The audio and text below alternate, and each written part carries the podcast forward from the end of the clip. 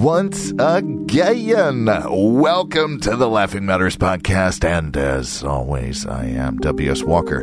And to start things off, I have a little bit of an, an announcement, an, an announcement that I am pretty proud of. I am quitting nicotine. Finally.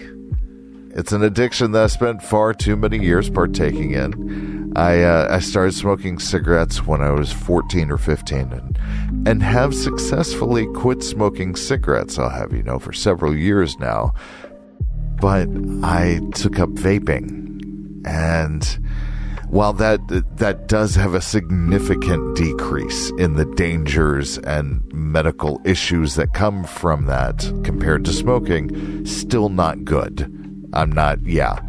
Uh, but I did, uh, I got myself down from 50 milligrams, uh, which is like 5%, to 3 milligrams, which is like 0.3%, uh, nicotine levels in the juices I was using. But I was still, you know, I was still cultivating that oral fixation. I mean, I do have an oral fixation to start with, but, but that oral fixation end of the addiction and whatever the aspect of the addiction is that has, you know, has breathing something in that has weight to it on your lungs. That's a hard thing to kick, but I devised another way to wean myself down to zero, and that has been uh, it's been pretty awesome, actually. Uh, I so what I did was I purchased these metal D and D coins. It was it was a toss up between that and some pirate coins. I'll post links for both. You can let me know which one, uh, how bad of a decision I made. And uh, they're they're about the size of a quarter. And they came with this drawstring leather pouch. And so I've started carrying them in my pocket in the pouch, and each one of these coins is worth a drag off the vape. It was a pouch of, I think, 50 coins. And I just throughout the day, starting on you know the next day. I woke up and I started paying one coin per drag off of the vape. And at the end of the day I took the rest that was in the bag I, poured that into a drawer and then I emptied I'm using this little baby Yoda cup as the payout which makes it a little bit fun because he, it's a picture of him with a little cup and he kind of looks like a landlord that you're knocking on his door. He's like what's going on and so it's kind of like paying it out to little baby Yoda, who has become my nicotine pimp. I didn't think of it that way. Okay, anyways, at the end of that first day, I, I poured out the baby Yoda cup into the bag, which was emptied just before that. I swear it comes around, guys as I go through the day now, I put, you know, any used coins or spent coins into that uh, cup and it's considered spent for the day. And I only have as many coins as I have in the pouch for the day, which means I only have that many drags. And at the end of the night, every couple of days or so, I go to the Baby Yoda cup and I take one coin out and I set it out into a stack that hopefully will keep growing. And I pour the rest in my into my pouch, and one by one, I'm taking them down. And because I've assigned a cost to it, it makes it so much more difficult to justify a cheat. It now has a one to one cost that I know that if I devalue it with a cheat, the entire system goes down. And plus, it makes it feel a bit like I'm shoplifting. Never mind that I'm shoplifting from myself, but the, the act of paying it to Baby Yoda each time, that I'm paying it out to something other than me or my pocket, it gives it just enough flavor of stealing from someone else. And if you've ever seen Baby Yoda's eyes, you don't, oh, come on, man. I'm telling you right now, this idea helps so much. And having this idea about paying out these little pieces of gold for something that's not good for me got me thinking of another kind of payment from a pouch of sorts, but one that we're not we're not really allowed to hold the pouch. in this pouch, the, the coins are ours. And in this way, I kind of I kind of love imagining us counting out X amount of coins and slapping them down on whatever nearby surfaces that uh, you know where we're going to engage in whatever activity that takes us X amount of hours. It particularly tickles me to think of the imagery of us getting ready to lay down for the night, you know, going to bed. All types, like the clean cut, prim guy lying down his routine eight coins down to the nice, even stacks showing practiced organization or the guy that is coming in completely trashed at the end of the night, grabbing a fistful of coins and just tossing them on the bedside table, several of them rolling noisily off the sides onto the floor. But we aren't reaching into the pouch. No, it's it's more like a disembodied hand reaches out and hands off the requested amount of coins. We're never really allowed to place our hands inside or outside of the pouches to, to feel around. You know, we have no idea, absolutely no idea, how many are left or how close we're getting to its bottom. And since I've had this thought, I've also found myself frequently thinking about those almost tangible hour coins and how I'm slapping them down for things that would pretty certainly frustrate the owner of the disembodied hand and the doler outer of those coins. And sometimes the decisions we make in our life, well, they add coins to the purse, and sometimes, sometimes they subtract in much larger numbers than we would assume. You only have a finite number of hours.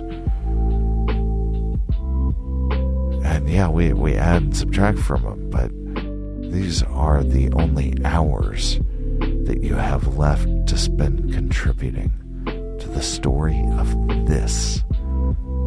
The story of this right here.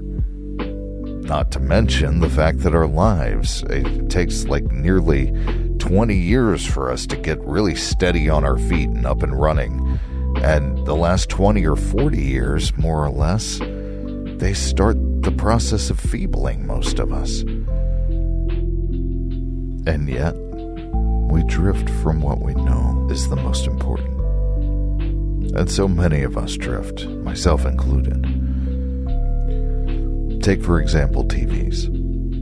Now, the majority of us do not use this technology to create or communicate or better someone else's life with it. We don't use it for that as much as we use it to fill time You know, that allow us to be sedentary in the same space, immobilized and comfortable, or as a way to, quote, pass the time. Pass the time is a bit more like taking an X amount of those coins, those hours of your remaining limited balance, and waving your hand at them and going, ah, nothing productive to do here. Or I surrender these hours, for I have no use for them, for they are useless to me. Now, people see these hours as much needed breaks from a busy schedule. I get that, and that you're taking time to recharge while being told stories or what's happening elsewhere in the world or taking looks inside other people's mostly scripted lives or watching people risk it all for a chance at something, but it's still surrendering usable hours when you could be strengthening an interpersonal connection or giving thanks to God or helping one of the countless people that could use your help right now or that could just use a couple of nice words or kindness or you know would love it if someone checked in with them just see how they're doing. Simplest little things can mean so much.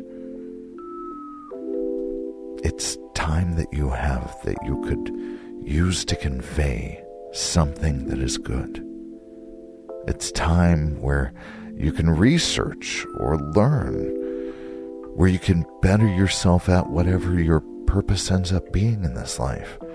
For me, it's for me, it's more time that I could slash should be writing and filming and editing the shows and working on getting the book agent so I can go to publish. Little sidebar here. I've had several people ask why I don't just publish the book on Amazon. Well, Amazon has this three year exclusive contract, which nobody else can publish the book except for Amazon. And I would prefer to have the option to have an agent getting a deal with a, a publishing house, you know, where there would be some marketing push on the book to get it into more hands instead of me, just me, just me out there printing up flyers. I am not a man of many means, guys. I'm gonna need some help with this.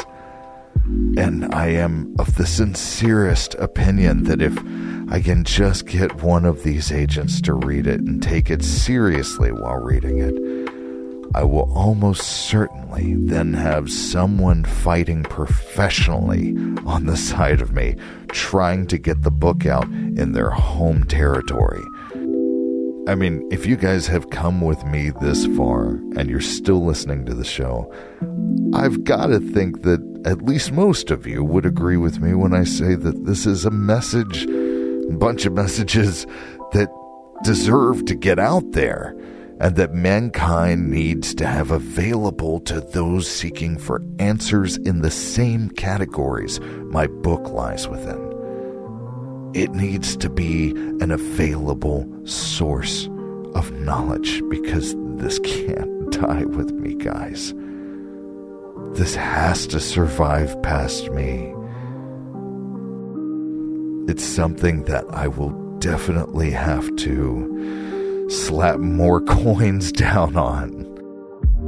I'm sure that there are things in your life that, if you imagine that TV was not an option to fill time with, that there's something that you can think of, something that is definitely, in the end run, when keeping in mind the things that really matter, is really, really worth your time.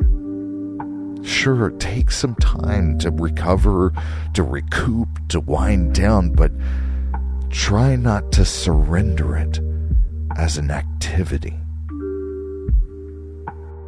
I don't know if I've talked about this on the show or if you guys know this about me yet, but growing up, I did not have access to cable television. I was strictly UHF band, and we even had the little like dial TV so you had to find just and, you know, the, the bunny ears and. But uh, I, until I went to college, I had never really gotten a chance to like sit down and watch some cable TV other than stuff that was taped for by other people that we got to borrow. it was always weird seeing commercials for like HBO. And of course we had VHS tapes of, you know, movies which oh, I grew up on my goodness. But when I got to college, I found myself getting heavily addicted to cable television. It was included in the dorm room package. You had free cable all over campus.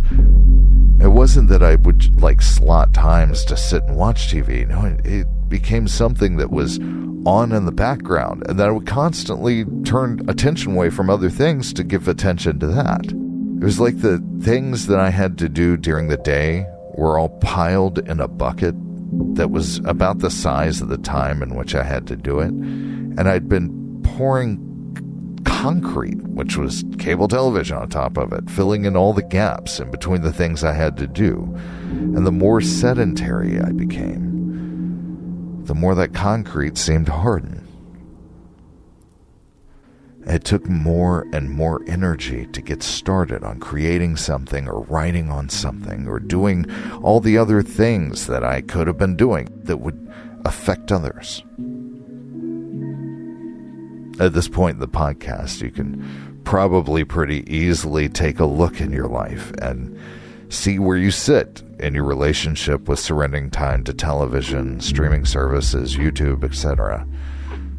And yes, to answer the question that I'm sure a couple of you thought of, I would not count time spent listening to this podcast or watching Could Help videos on YouTube or other videos under those categories.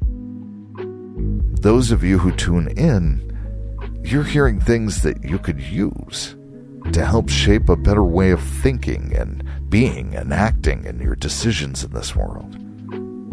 And that can help you really get the most value out of your time because, well, your time itself has enormous value.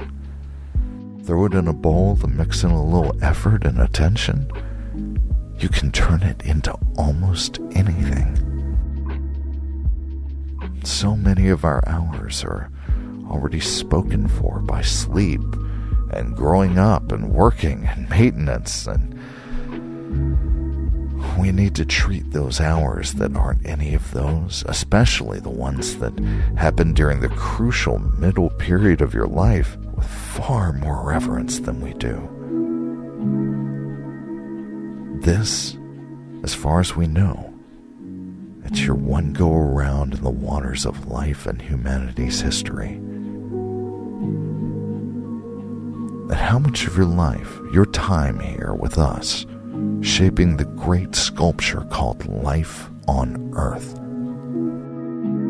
How much of that would you prefer to get thrown out as time spent down the recommended video YouTube rabbit hole or binge watching a series?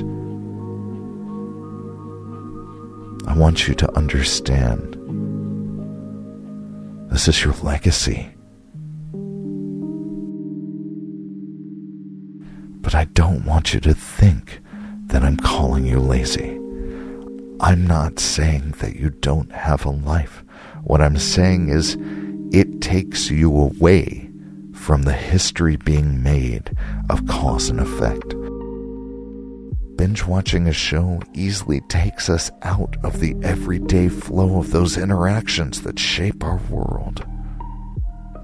All of those things that can shape another's life their mood, and most importantly, influence their decisions, are opted out of. And before you say that you've had entire friendships forged over a game or film or television series or some other fandom media, I'm simply pointing out to you that this exists. I'm not accusing you. Whether or not you yourself fall into these categories or degrees of it, that's going to be up for you to determine.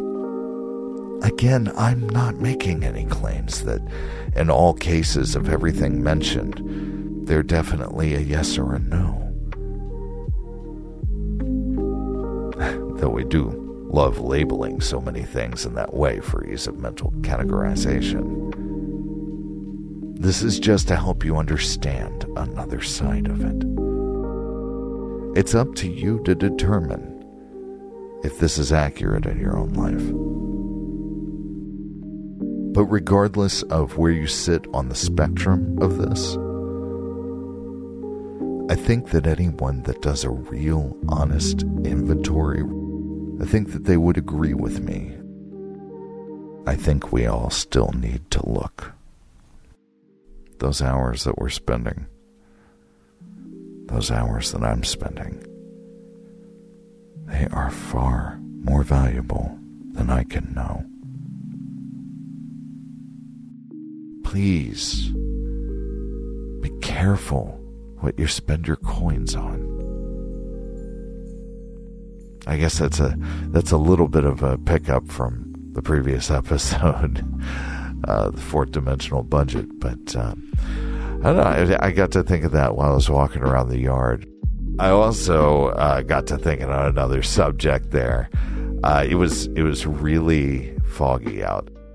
I was pontificating about what it is that I love so very very much about fog. It fills the form of space, if that makes sense. It reminds us that the distance between the next thing we see and us is not just distance, it's an actual volume of oxygen and nitrogen and other particulates and it's not empty space, but it's it's filled up with a few gases and particulates. The idea that the volume filled from me to there and being completely surrounded on all sides, like being vacuum formed and having there be something real and tangible filling in all of what appears to be empty space is a lot like how I feel about how God exists in all things. That we're surrounded by God at all moments, and that there is nothing that is not made by God or made of God. In those moments, it it still helps to use the tree for me. People who've listened to previous episodes probably know about the trees in my front yard that I use as kind of a grounding point, um, a focal point. Because it's hard, like when there isn't anything that isn't God, it's hard to uh, wrap your brain around that and talk to Him uh, sometimes. So I find that picking an appendage, so to speak, uh, just to speak to a fingernail and so I pick a tree, and then, but before I do that, I picture the way the tree connects to the earth, the earth connects all of us, and the, you know, is floating out in space, which is also him. And, uh, and then I bring it back to the tree. And that just makes it so much easier to have that sense, but to talk to him and give a focal point. This is where we exist. We exist in the details as if we can't exist in the all. But the reason I bring all that up is because in those moments, you know, in that fog, it still helps for me to use a tree as a singular focal point, but at the same time, when that fog rolls in, I feel wrapped in his presence. And the idea of every particle filling the space between me and that or this or that makes me feel far more connected to all of it at every level.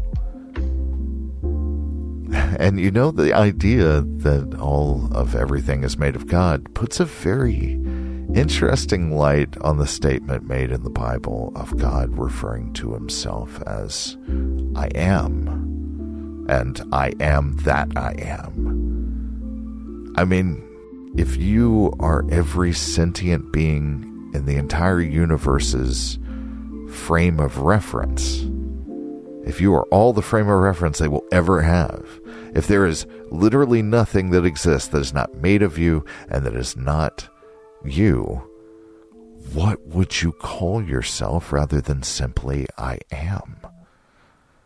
Nothing is the only thing that isn't you. If literally every thing is a part of you, including every single process involved in naming oneself in a language, what could you possibly name yourself that could even begin to scratch the surface of what you are? Not to mention every name that we have out there, it already exists and refers to a part of God when you think of it. The only other name I could come up with would be to name oneself all. But that still falls short of it. I mean, it, it's so. Ah, the, the depth to it. Anyways, in those moments in the fog, I I find myself blessed being able to see and feel that there is no emptiness within God's creations, that even what appears to be empty is filled with Him and things made of Him. There is no emptiness.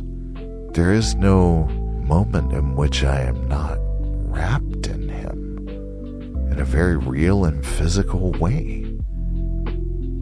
When it fogs, I'm able to suddenly swim within him and take deep breaths of him. So the next time a fog rolls in, take some time to stroll out to a street light so you can see all the little particulates. and have a talk with him while being wrapped up with him on all sides. Oh, if you want to get something for him that he'll really like, be good to them. Be good for them. And that gift's gonna be fantastic. I'm W.S. Walker. You're the fantastic you. Be sweet.